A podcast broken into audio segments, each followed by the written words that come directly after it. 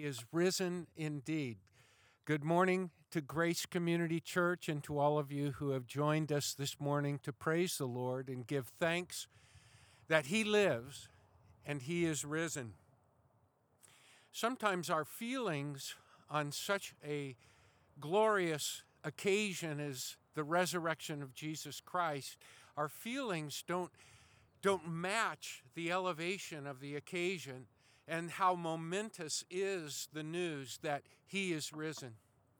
But this day, if you want to elevate your feelings and move into worship, do give thanks for what Christ has done in your life. Look back and take inventory. Count the many ways in which Jesus Christ has revealed himself to you and moved in your life.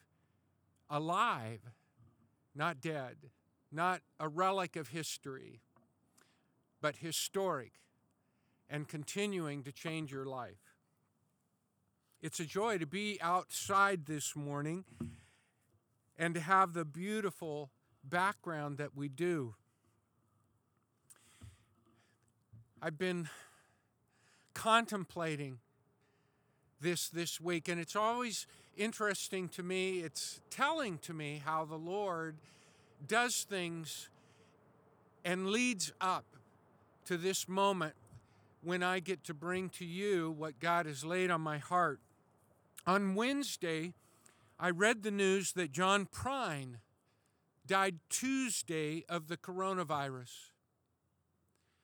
John Prine to the Grammys and the country western halls of fame was regarded as one of our generation's great lyricists and songwriters.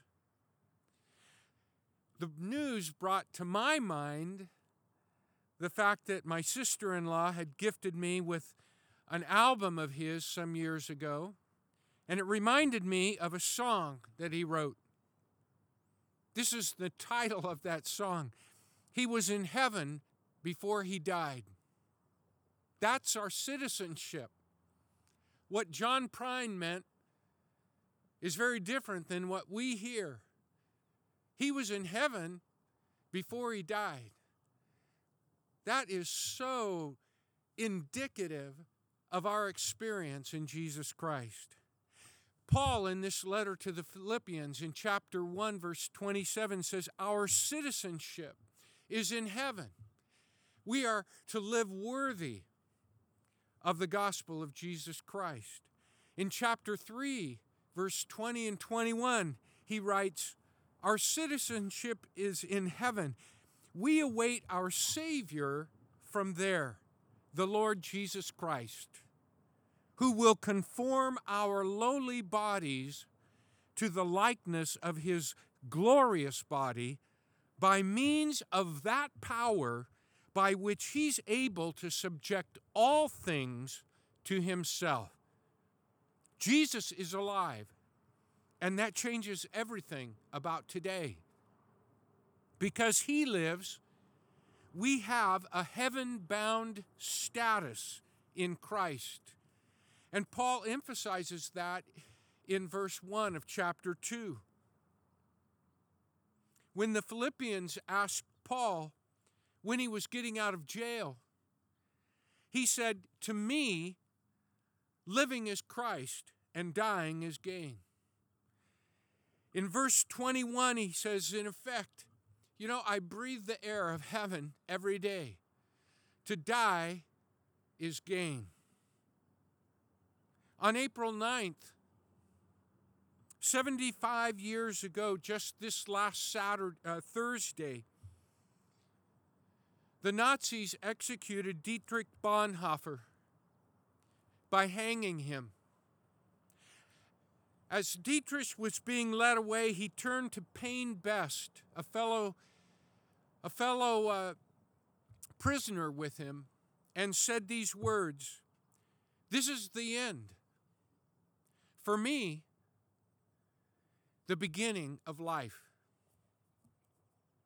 We're always, in a way, entering into greater and greater life. In fact, Paul in 2 Corinthians chapter 5 talked about how in this life we're diminishing, but our spirit is enlarging. We're growing daily by faith into the reality of our he- heavenly citizenship and the new life that is ours in Christ, the resurrection life. Whatever is our end here, it's, as Dietrich Bonhoeffer said, it's the beginning of life for us. Paul was more concerned about the Philippians than he was himself. Don't worry about me, he said. What matters to me is you. I want to hear that you stand united in one spirit. He said, I want to hear that you have the same mind, the same love, the same spirit, the same mindset.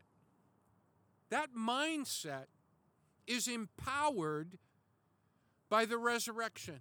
It's empowered by that one spirit in which we stand, that one mind that dominates us together.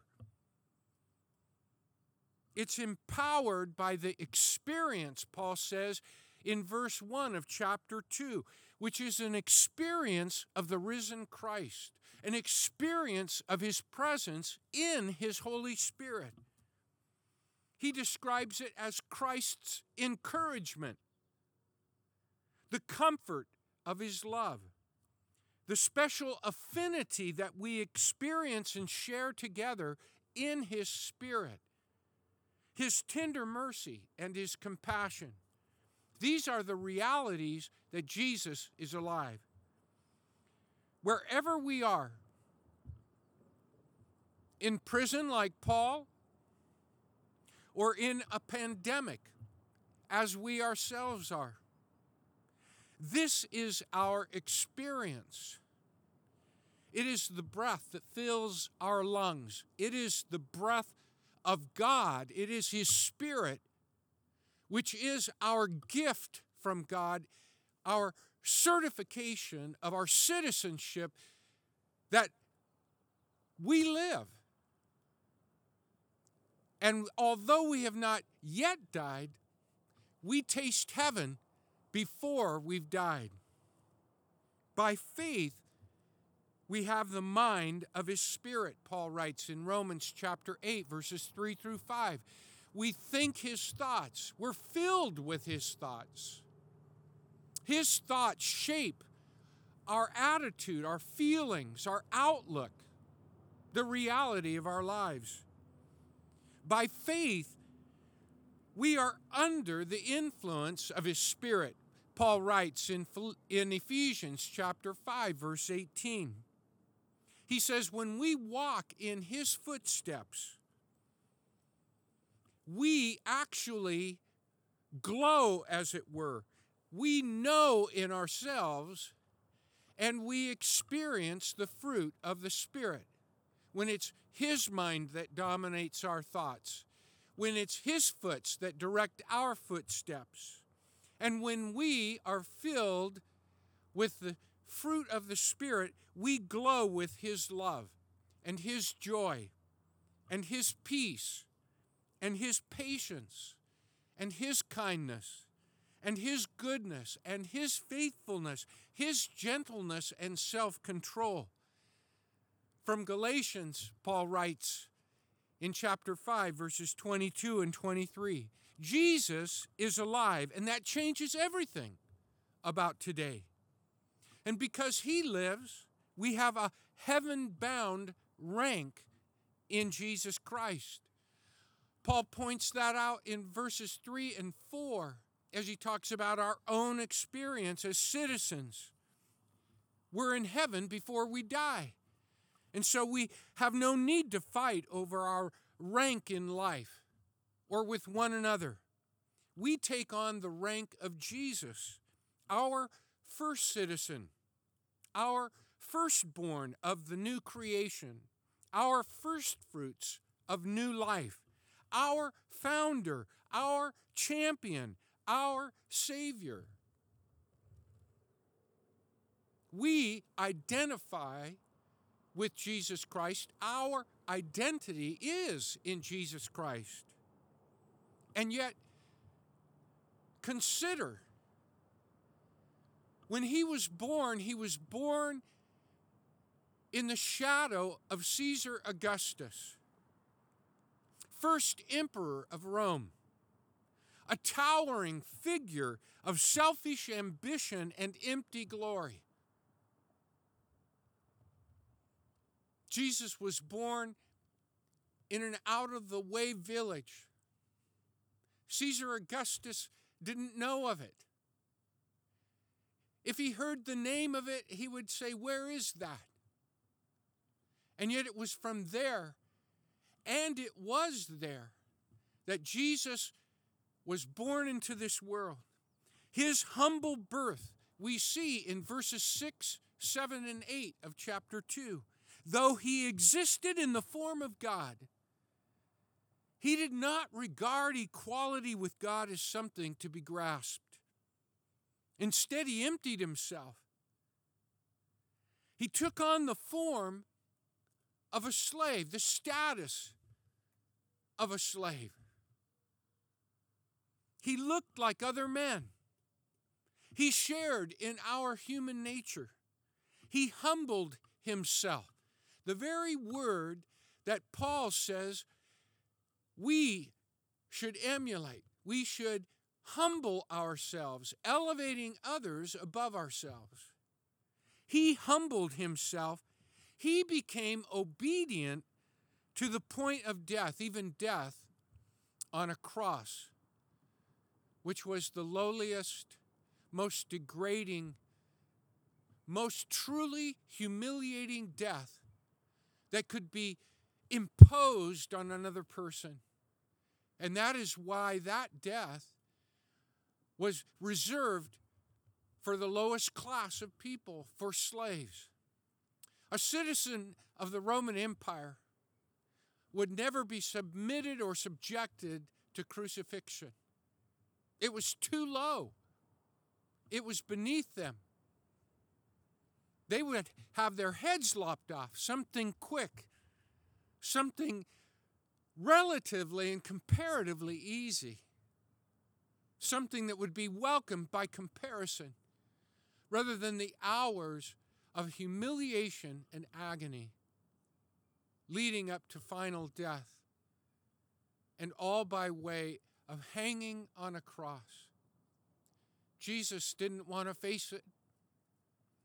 He said, Let this cup pass from me. Father, if there's a way.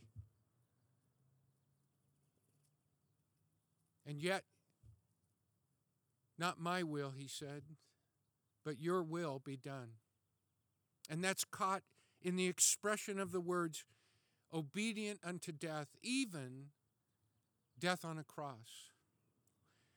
He let go of his equality in verse 6. He emptied himself of his rank and privileges in verse 7. And he lowered himself in obedience in verse 8 and we are to emulate Jesus, to have his mind, says Paul.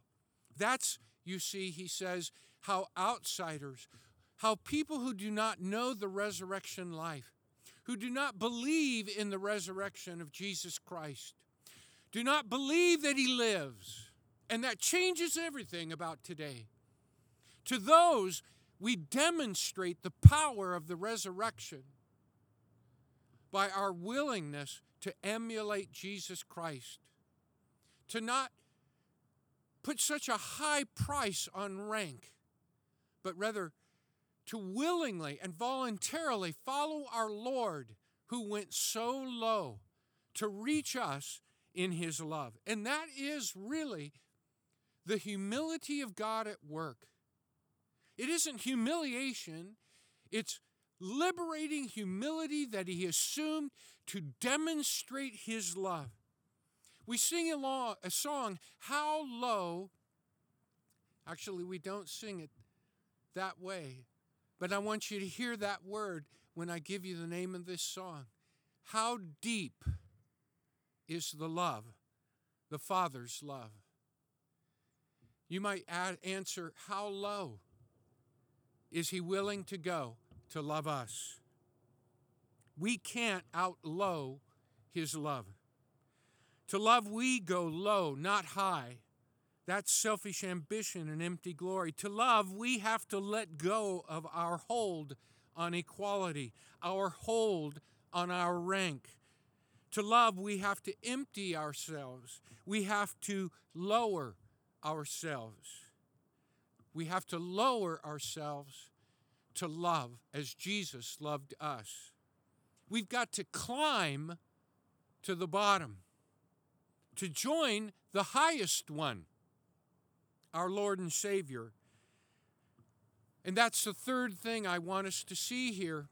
Because He lives, we are heaven bound in the highest one. We're bound in Him. We're joined in Him and united in Him. And we see that ever so clearly in his love for us in verses 6 through 11, 11 that Paul holds up for our emulation. To be one in Christ, we must have the mind of Christ to rank others above ourselves. And to do that, we have to go as low as our highest one did. If we start right where we're at, right where you're sitting, in our homes,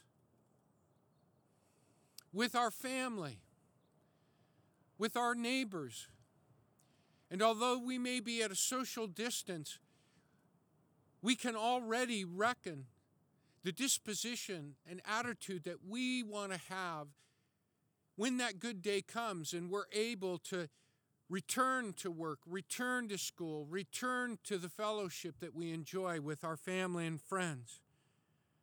But let's not return the same.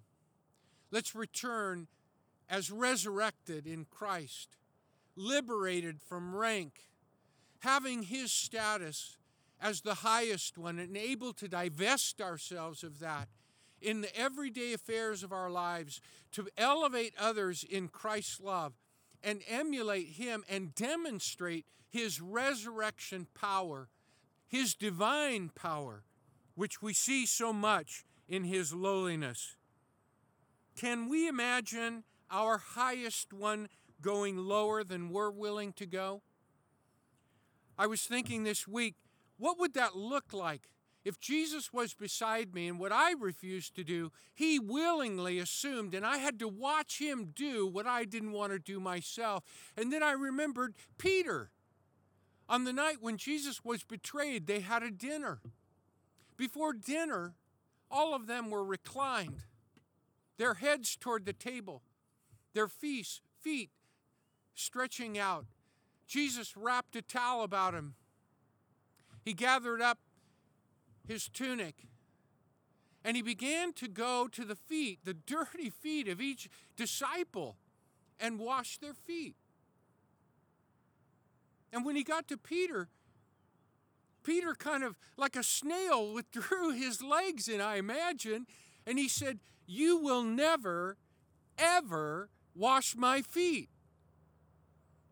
And then Jesus said something very powerful that we need to hear.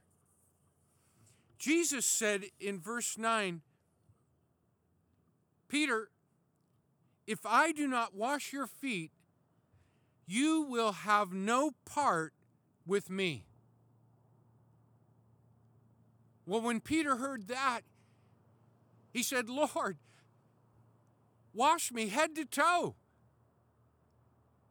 Because he realized that what Jesus was saying was that Peter, if you do not let me wash your feet, you cannot follow me where I'm going. You cannot have a share in who I am and what I am. You will not have an, a, an inheritance or a heritage. When he called his disciples to his side after supper, excuse me, after he'd finished washing their feet in verses 12 and 13 of John 13, he said, Do you, do you get what I've just done? And then he said, You call me teacher and Lord. If the, then I your teacher and your Lord wash your feet, he says, You, as we translate it, you ought to wash the feet of one another. You ought to wash the feet of others. You know what ought is? The word ought is just the future tense of must. That is hard news for us. To have a share in who Jesus really is, to get the fact that he was willing to humble himself out of love for us. That means to identify with him, even as Paul heard, even as Paul understood. We have to identify with Jesus Christ by lowering ourselves. It's going to be hard work, but it'll be powered by the resurrection. It'll be powered by our faith. It'll be powered by God's love when we do it and it will tell those around us, and we will realize it internally and existentially in a very real way that He lives and that changes everything about today. That mindset has been changing my, my life all these years, and I've got a ways to go. I stumble, but I get back up. I apologize. I have to go to people and say, I did not do that the way I wanted because I did not do it the way Jesus wanted it. Not my will, but His will be done. That should all be our mindset. You know what this tells me? And what it tells us, these verses, verse 6 through 11, especially 9, 10, and 11 when he is exalted above every name to the glory of the Father, to the glory of the Father. That tells us that Jesus was the true expression of God's heart, that humility, going low, elevating others, is from the very heart of God, that God approved of that humility. And in fact, the incarnation and the crucifixion was truly a revelation of God's approval of Jesus Christ and his will to love us and work through Jesus Christ. As citizens, we need to emulate Jesus Christ. A couple weeks ago, I saved a tweet from Stephen Miller. This is what he wrote Last night, my son Jude came up to me. Dad, I'm tired of doing the same things. I need to be resurrected. I've wanted to become a Christian for a long time, but I was scared. I don't want to wait any longer. Stephen went on to say that he and his son came to that point of decision that very evening. And his son prayed with him. And in Stephen's words, he surrendered, yeah, he surrendered his life to Jesus Christ. There's no emulating Jesus Christ without surrender. Absolutely none. It's not a one and done. It's not something I did all those years ago. And if we're not feeling the resurrection today, and his power seems like a relic of history, it may be because we were one and done those years ago. And we haven't been experiencing his power because we haven't been walking in faith. We haven't been stretching ourselves in faith because we don't believe in the resurrection. We don't believe that he actually lives. We don't believe that his living spirit is the power in our lives.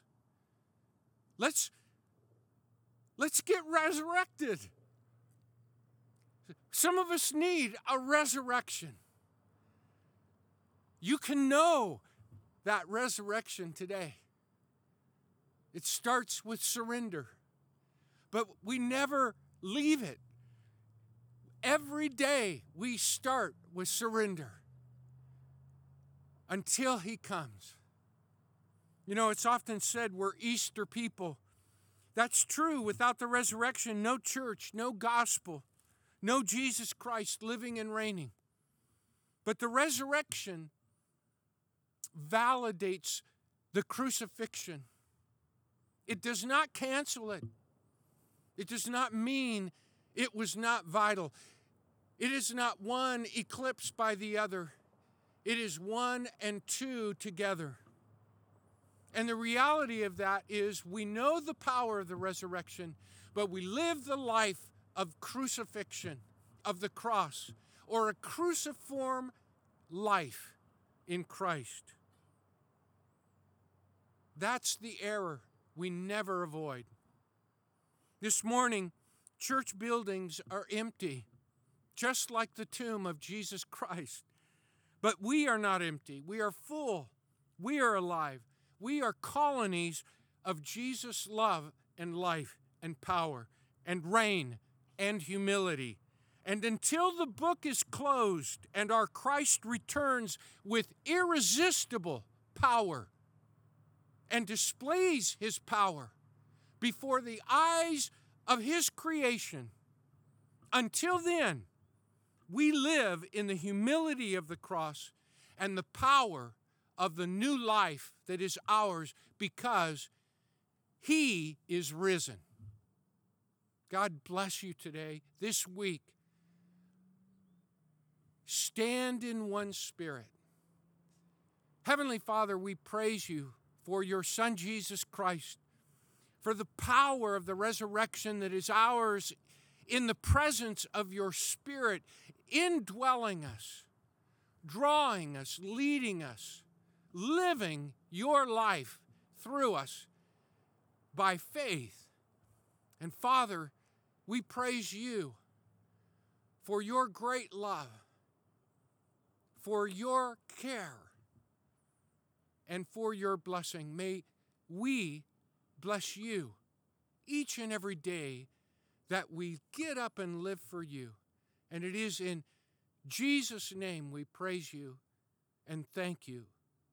And all of God's people said, Amen. Well, you know what's coming. Big hug, fist bump, elbow bump. We love you. Mwah.